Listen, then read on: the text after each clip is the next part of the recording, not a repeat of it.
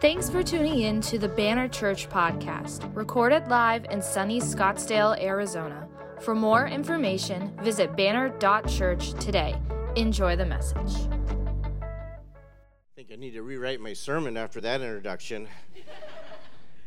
it's always nice to be introduced by GCU alumni, so I appreciate that if you're here and you're from GCU. If you're from ASU, we'll still continue to pray for you. Uh, uh, just short introduction. I'm Todd. That's pretty much it. That's it. Yeah. I'm, I have been an Assembly of God pastor for 30 years. I've taught at GCU for 12 years. And um, I teach in the theology department, so I teach Christian worldview. I teach youth ministry classes because I suffer from arrested adolescents, and so I relate well to them.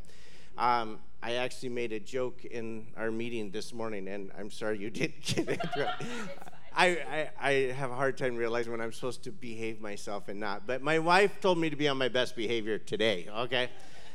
And Josh asked me also to be on my best behavior, so, which is very broad for Josh, Pastor Josh. So, um, but anyway, so I have taught at GCU. I teach, um, as I said, Christian Worldview Youth Ministry classes. I teach in the healthcare department, spirituality and healthcare. Teach bioethics. Um, so all I get to teach all the fun stuff. I don't have to teach anything boring. Um, I don't teach Greek or Hebrew. I teach a lot more fun stuff than that. Um, anyway, I. Uh, I appreciate Josh giving me a call and, and letting me share with you this morning. I was reading an article recently, and it was talking uh, about the benefits of short term fasting, the benefits of nutrition, and it went on to say that there's new findings on how any type of fasting and meditation can realign your digestion, can recalibrate you at the cellular level, can cleanse toxins from your body and can create new neural pathways that not only bring health to you, but they also bring more happiness into your life. You know, I'm so glad when science begins to catch up with the Bible. Can they just keep up with us as Christians for a little bit here? You know, so I thought, you know, if we, we can go back way into the Old Testament, and they knew the benefits of fasting and meditation. Um, we've been working on a project on just on meditation. Uh, we've been writing on spiritual formation this summer in our, our GCU blogs. And, and many times we, you know, when we think about meditation, we think about this guru sitting on a mountain that's a Tibetan monk or something. But meditation was begun by followers of God. We started it and we need to continue on with it. So I thought that was exciting to see how they're catching up. And I think that as they were talking about detoxing, we detox our bodies. The doctors, the doctors will recommend that we do a cleanse in our life or something like that. Do we spend the same amount of effort and intentionality in detoxing our soul? You know, how many of you just got gunk connected to your life this week? Just there's three of us. I appreciate your honesty. The rest of I want you that raised your hand to join me. We're going to pray for all the liars in here, okay? And but you know, we get this stuff that attaches to our souls and it begins to hinder us in our prayer life. And all of a sudden, it's a lot easier to binge Netflix than it is to read the Bible. It's a lot easier for me to sleep in for 30 minutes than to spend 30 minutes with the Lord. It's a lot easier for me to snap at my wife because she had it coming instead of just being kind and, sh- and reflecting Christ even within my marriage. Anybody else convicted in here besides me yet? Um, so I want us to just briefly talk about how do we begin to detox our soul. It's interesting that in Luke we see in Luke 5:16 it says Jesus often withdrew to lonely places to pray. And I think in the humility of Christ, he knew the pain, the temptation, and the corruption that begins to accumulate on us in our life. Uh, we were driving yesterday, and I, we were just talking about how many accidents we see on the road just because people were in a hurry. And it was just at that moment, within 50 yards, we saw three potential accidents right there. And I, I looked over my wife and said, See what I'm talking about? I mean, everybody's just in a hurry. Everybody gets angry. Everybody wants their agenda. Everybody wants to push their way forward. But I want us to look in Scripture this morning at Matthew chapter 11, the words of Jesus, Matthew 11, 28 he says, Here's what I want you to do. I want you to stop. Don't read it on the screen. I want you to just close your eyes for a second. Everybody take a deep breath. Okay, now I want you to just listen. Come to me, all you who are weary and burdened, and I will give you rest. Take my yoke upon you and learn from me, for I am gentle and humble in heart, and you will find rest for your souls. For my yoke is easy and my burden is light.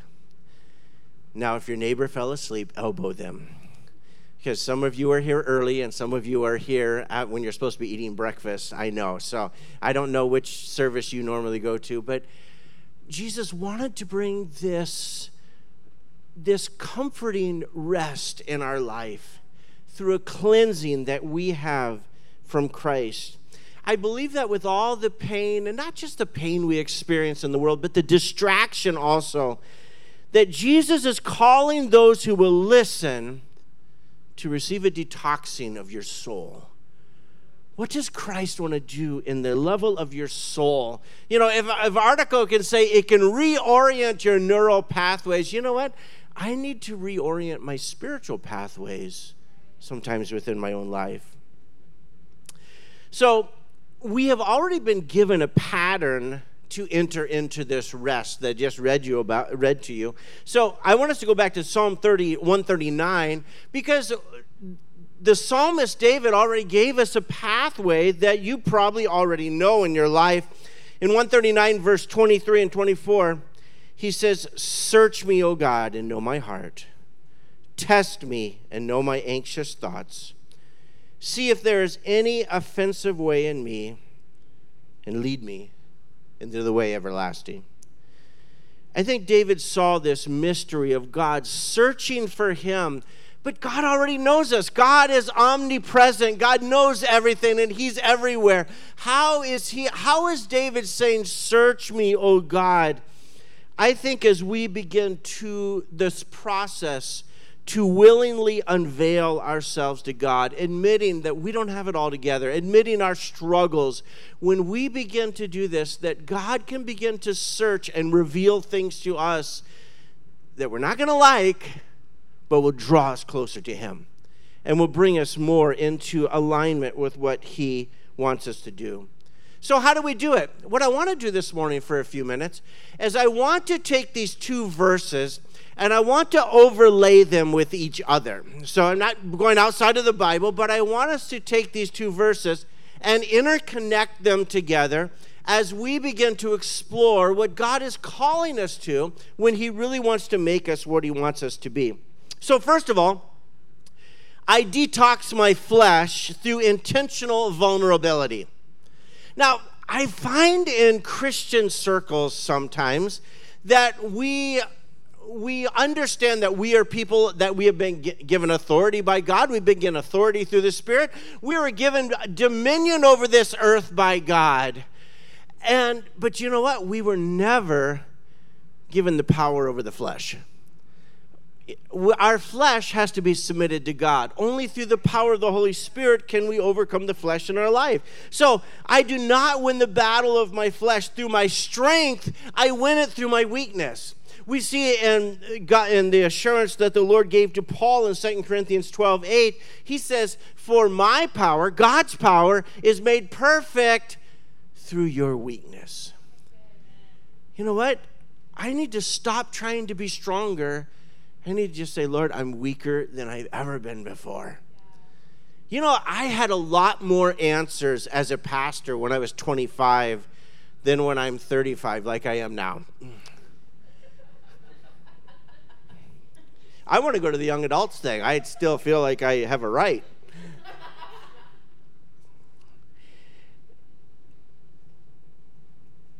In 1 Corinthians 10 12, it says, If you think you're standing firm, take notice, be careful that you don't fall. I think I'm doing well today. I feel like I'm strong. I feel like I'm connected to the Lord. And all of a sudden, we walk out the door and the world's waiting there for us. You ever have a day like that?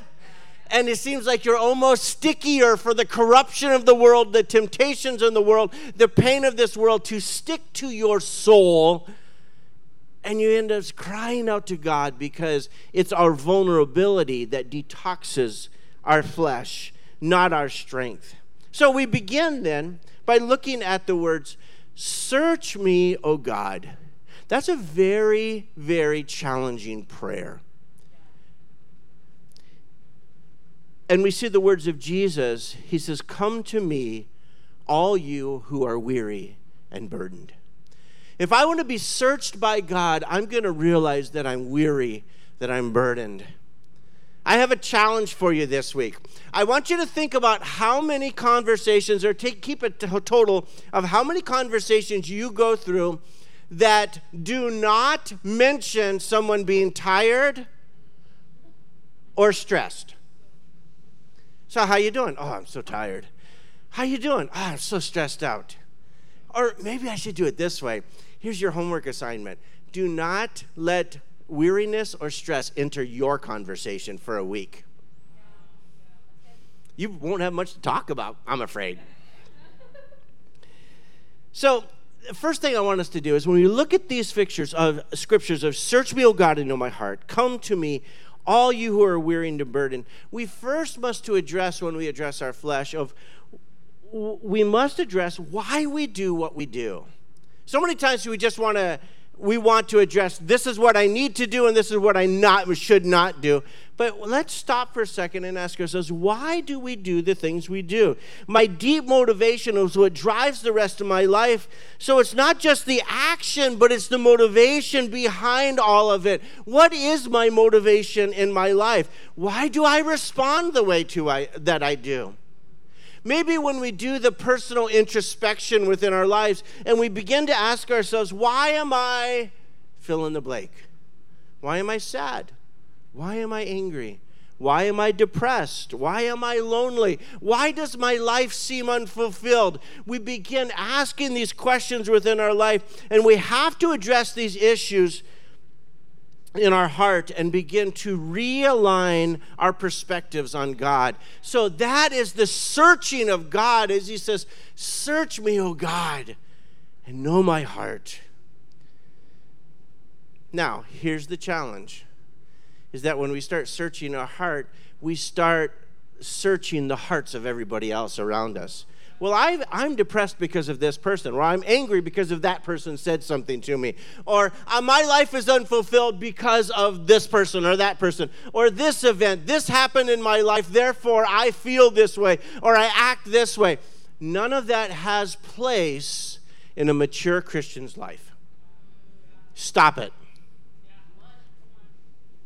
Oh, I forgot. Josh told me to be nice. Okay, so, but stop it anyway you know, I think that when we start with everyone that has wronged us, we miss the whole point of personally being searched by God.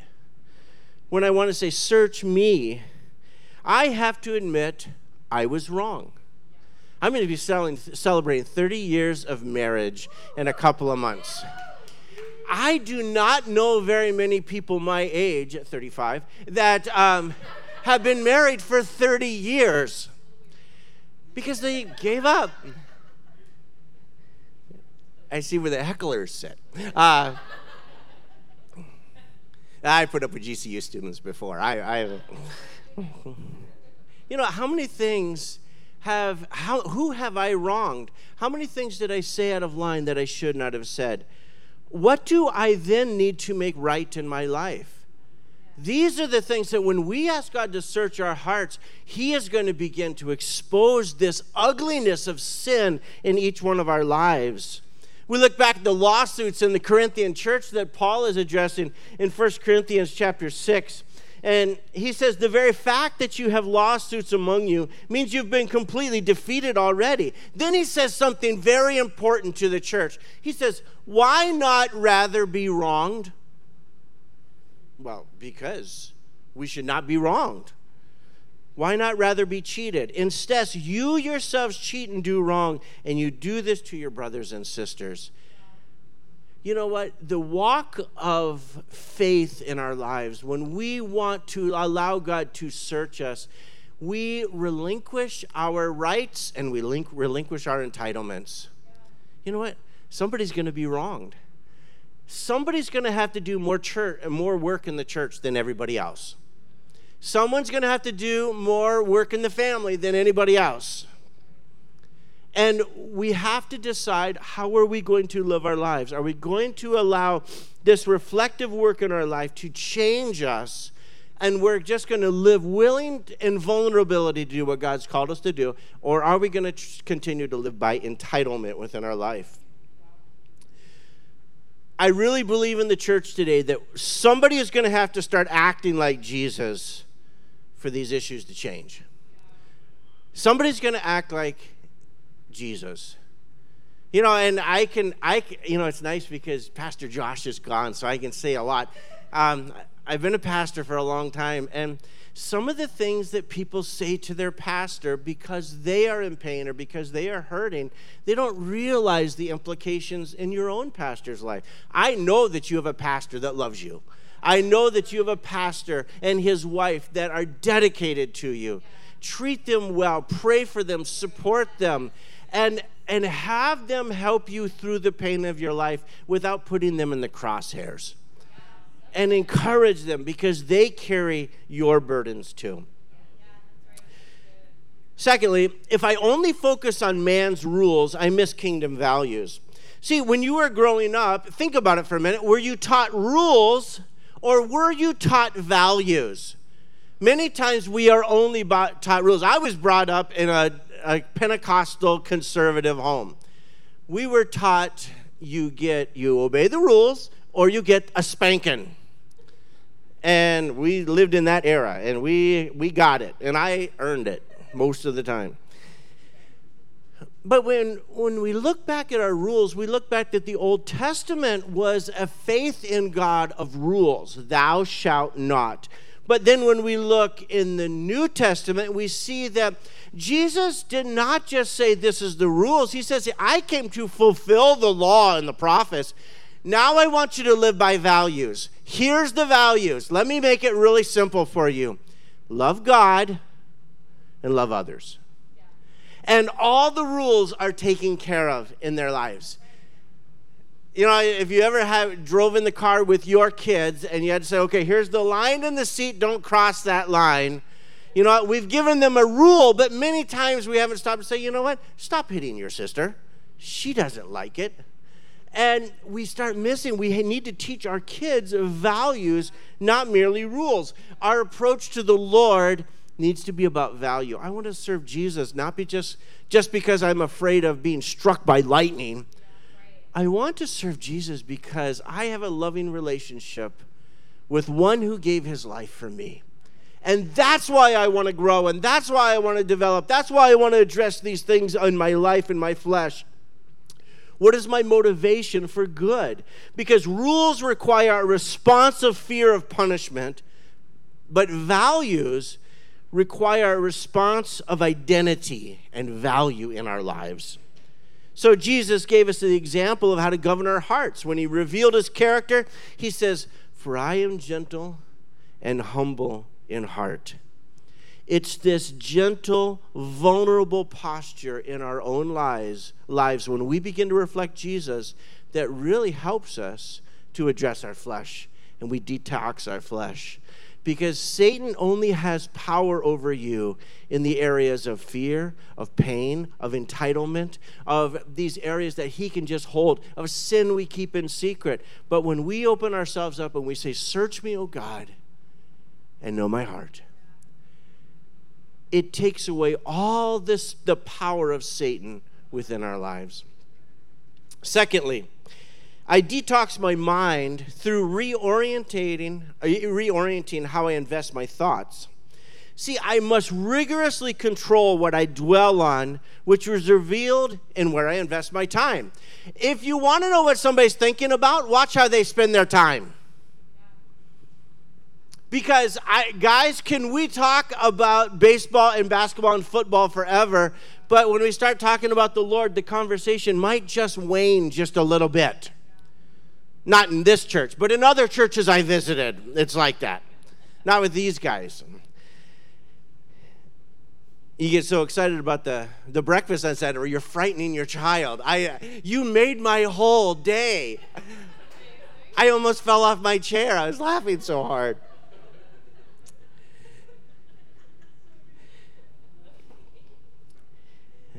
David says, Test me and know my anxious thoughts. And Jesus says, Take my yoke upon it. You know what? You can't take on the yoke of Christ if you're carrying your own yoke still. So I take off what I am laboring for and I begin to labor for Jesus. And I take this on within my life. So, this is my battleground of the soul. Jesus taught this in the parable of the sower and the seed when he talks in Matthew 13. He talks about the parable, this parable, and he says in uh, chapter 13, verse 22,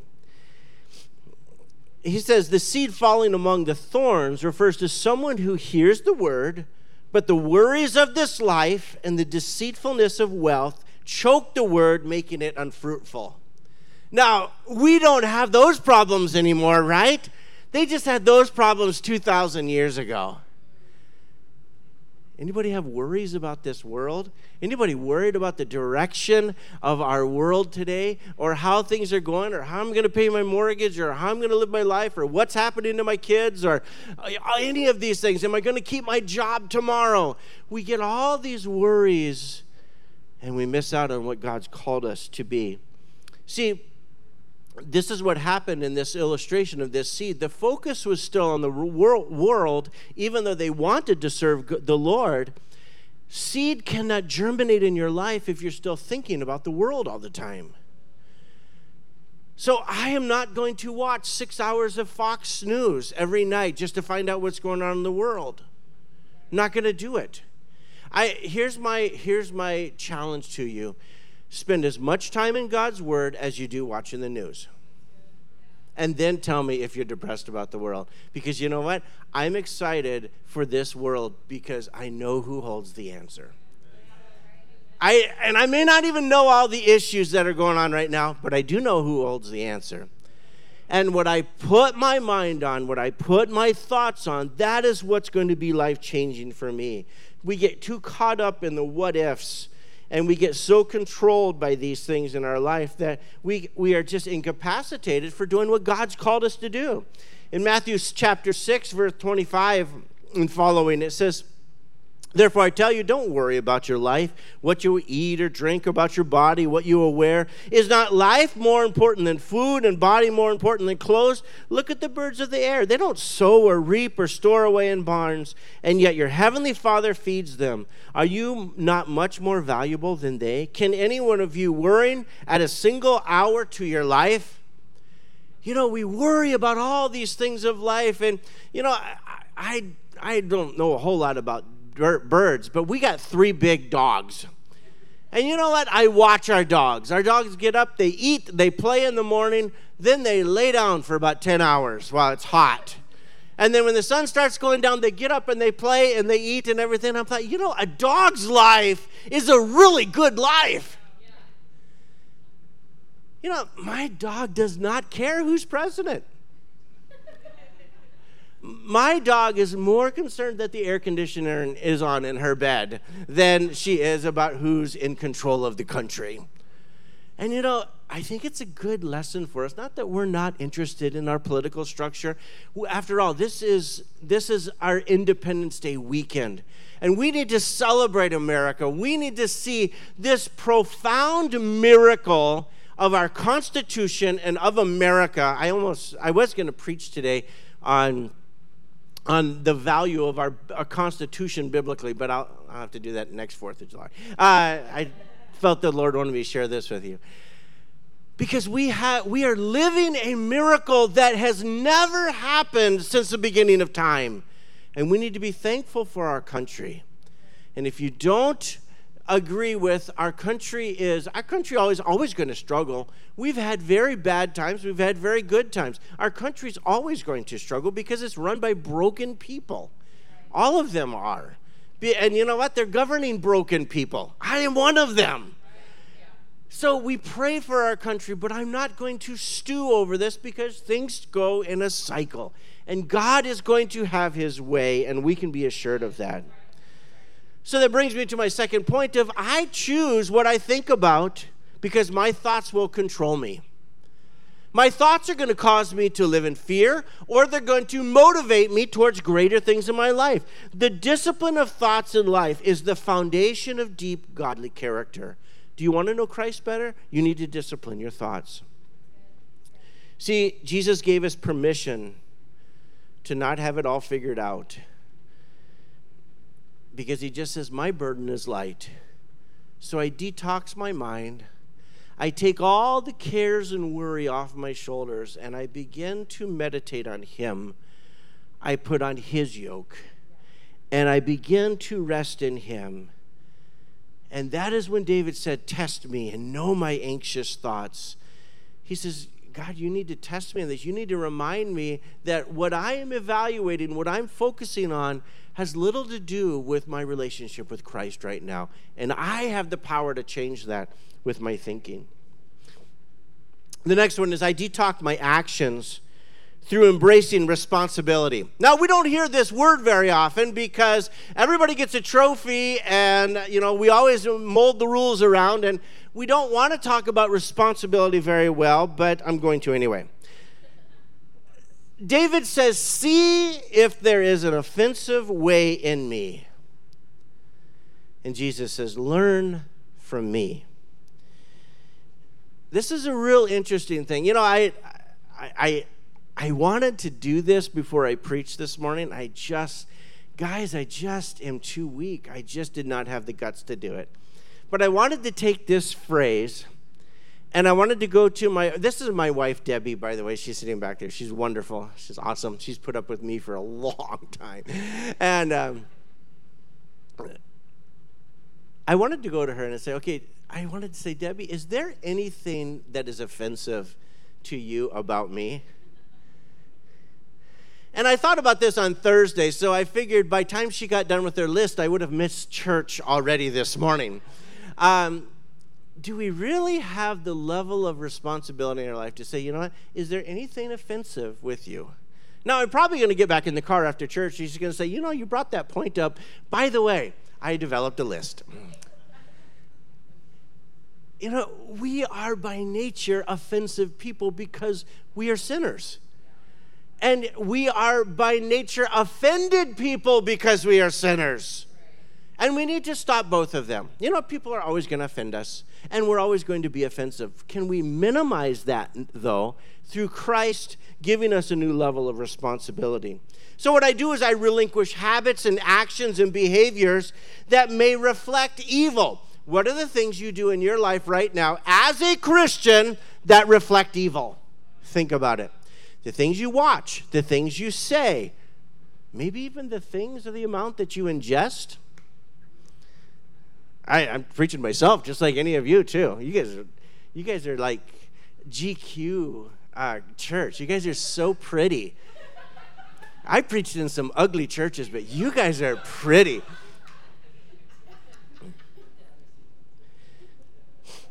Now I'm going to tell you where I was last week. Um, 1 Thessalonians 5.22 says, Avoid every kind of evil, or avoid, avoid the very appearance of evil. But you know what? When sin attaches to my soul, it's because of temptation, it's because of depression, it's because of vulnerability, it's because these things are evident in my life that I have not dealt with, and it pulls sin into us. So I have to avoid the very appearance of evil. I, it, it can appear evil, and the Holy Spirit is right there with us to show us this is not right for you if you want to follow Christ. I, I, use the, you know, I'm a, I'm a wild-eyed Pentecostal at GCU, and so half the time they listen to me, and half the time like, we are scared of this guy. Um, but um, but I even t- talk to my students when they because they ask questions. They've been they've been raised in Bible churches many times in the area, and I start talking about the work of the Holy Spirit, and they are like sponges because they want the teaching that you take for granted every week. Don't take it for granted. You have a good pastor. Listen to him. And and when I talked to him, I said, you know what? The Holy Spirit's kind of like Jiminy Cricket and Pinocchio you know, Pinocchio's going to go and do whatever he wants, but Jiminy Cricket's right on his shoulder saying, Pinocchio, you should not do that. Pinocchio, you should not say that. Pinocchio, you should have this behavior. That's the way the Holy Spirit works within our lives, guiding and directing us. If I don't feel like I need to change anything in my life, then I have a problem, maybe even with my salvation, not just with the Holy Spirit. When you think you're standing firm, take caution because you may fall. See, I have to be willing to give up my personal agendas that reflect poorly on Christ. You know, everyone in this room has an agenda. You do. You might wear it on your hat or your teacher t-shirt or your bumper sticker, or you might try to get, get it in subversively. But everyone in here has an agenda. And sometimes we can cloak that calling, it is my calling from God. Well, it might be, but everybody has an agenda. And we need to be cautious that our agendas are aligned with the, with the character and the calling of Christ, not just in our personal whims within our life. I can say that because I'm not here next Sunday. But you need to be, okay? Just because it, me, it seems right does not mean that you're going about it the right way. There's some things that we try to do right, but it may not be the right way in which we are doing it. I can be highly offensive sharing the gospel with lost people and completely turn them off from the gospel and I, in my mind, can say, Oh, I'm leading people to Jesus. No, you're just making people mad. And we start to galvanize people against the gospel when we have to take a step back and look at the fact that, you know what? When Jesus walked this earth, he never sinned. He lived pure the whole time. But yet, tax collectors and sinners and prostitutes and publicans and all the dregs of the earth, they were attracted to him. They invited Jesus to parties because they weren't going to be condemned by him. They were intrigued by the love he was able to give them. That was evangelism.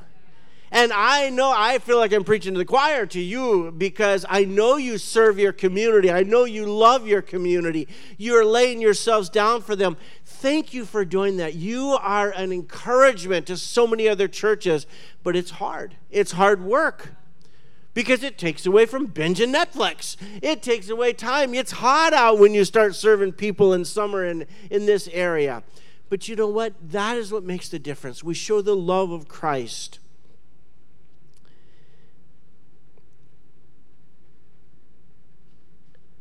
You look like a man or woman of God. You might even be respected in the church.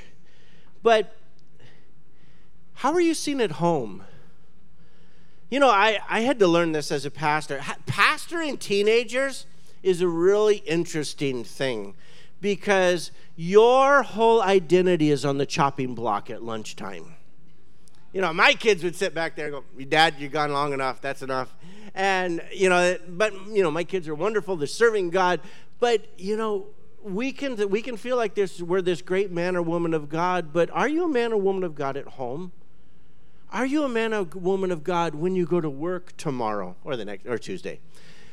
Are you a man or woman of God when you're all by yourself? Because that is the true test of deeper character of one who follows Christ.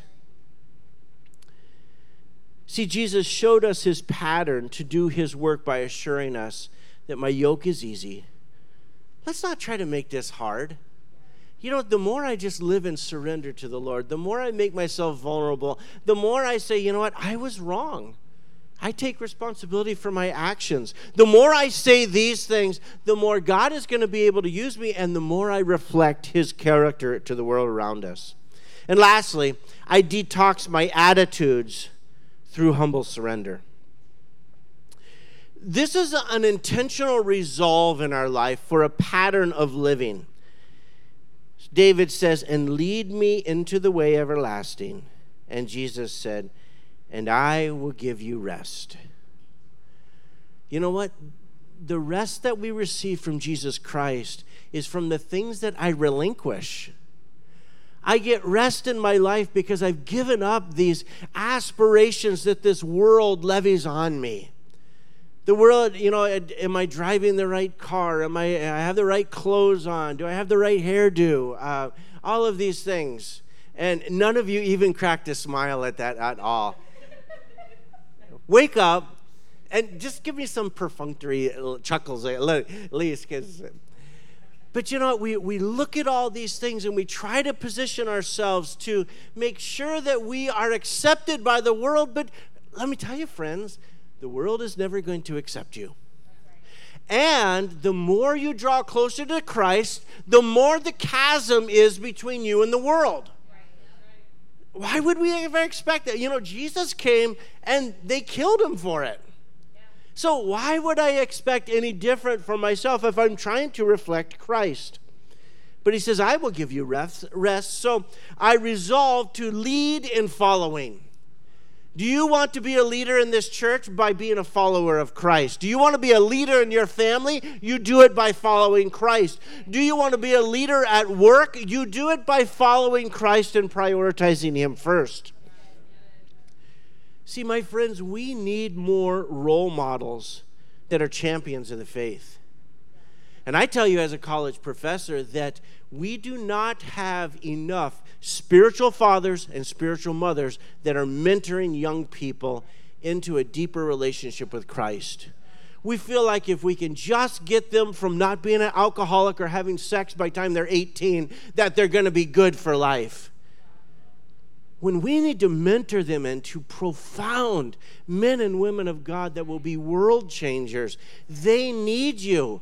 And just because they're not your children doesn't mean they don't need you. You know, Hillary Clinton even agreed that it takes the village. I, it takes a village to raise a child. That's probably the only thing I agree with her about. But she had a point. Now you see my agenda coming out. See, I told you. It takes all of us to nurture and develop and love people into the kingdom. And we can do this. You don't have to be a spiritual giant, you just have to care. That's all you have to do and give of yourself.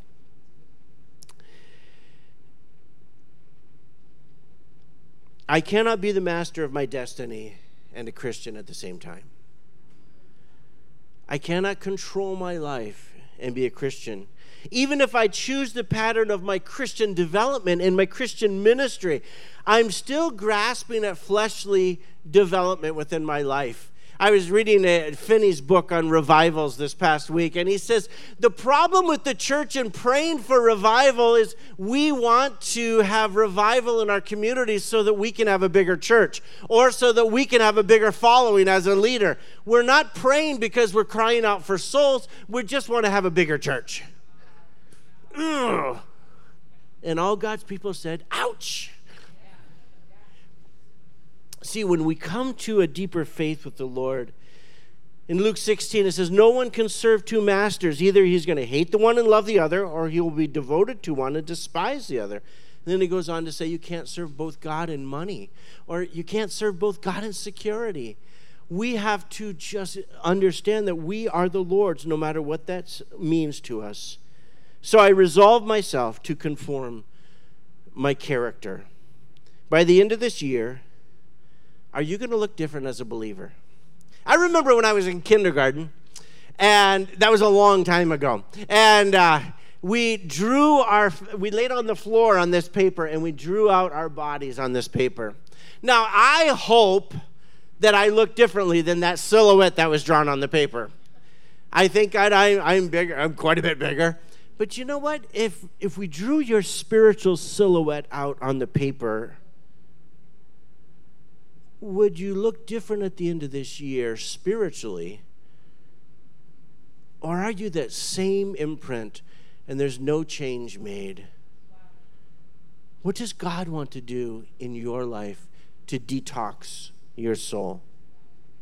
I'd like the worship team to come up if they would, please. See, God leaves, loves you enough that He's not going to leave you where you are unless you choose to stay there. I think there's too many in our church that have chosen salvation, but they haven't chose discipleship.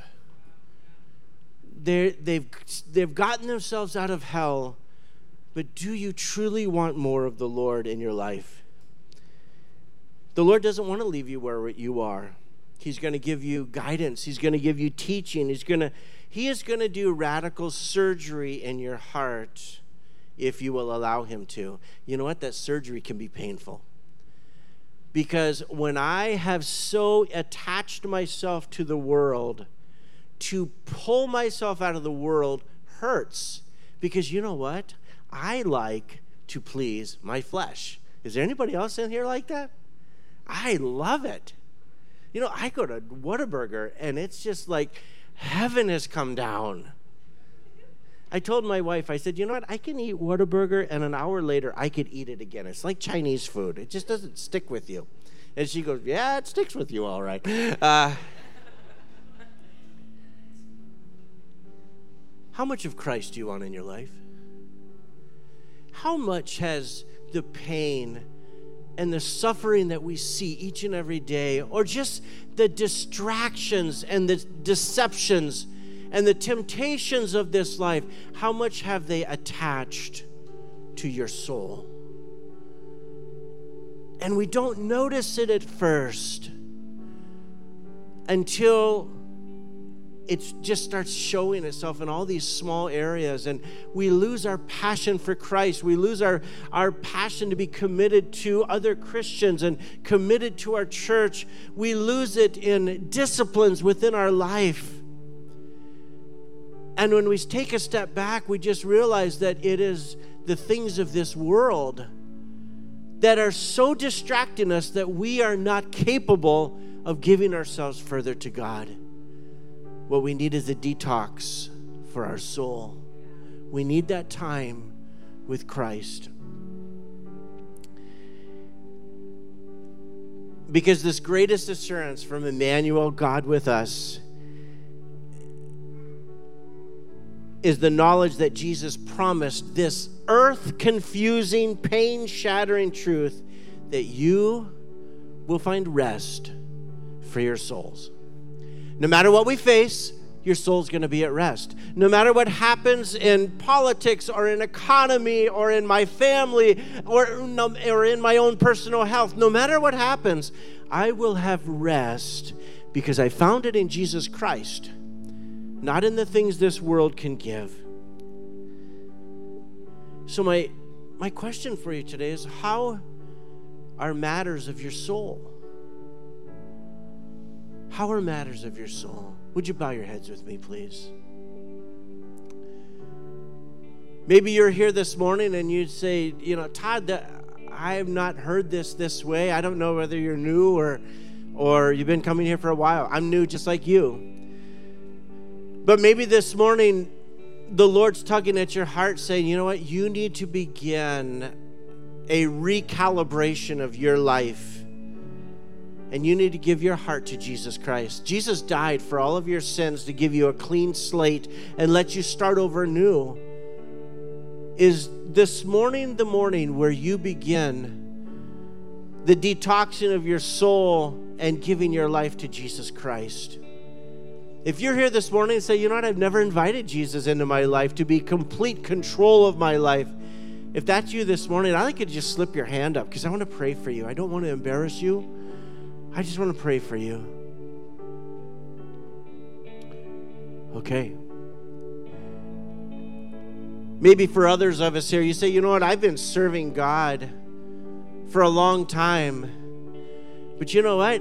Maybe it's just been this past week. Maybe it's accumulated over a long time. But you say, you know what? I need to detox my soul. I need to just clean the slate once again. There's some things that I just need to surrender to the Lord. Maybe it's pain in my life. Maybe it's an offense in my life. Maybe it is just worry about what is happening in my life today. I want to surrender that to Christ so that I can hear from Him clearly. If that's you this morning, I'd like you to raise your hand because I want to pray for you.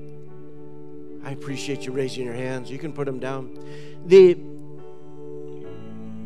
the worship team is going to sing this song.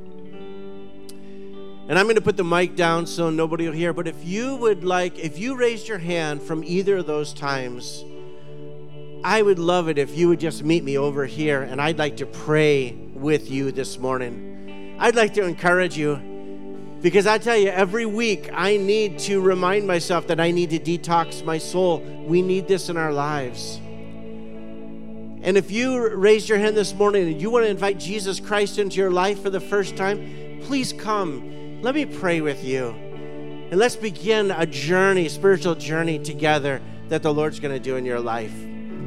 It's such a privilege to be with you. Thank you so much for worshiping and, and just letting us all experience the presence of God together. Please come. Let me pray for you. Thank you for listening to the Banner Church podcast. We hope this message was impactful for you. Check the episode notes to visit our website, follow us on social media, and subscribe to our podcast. We'll see you again next week.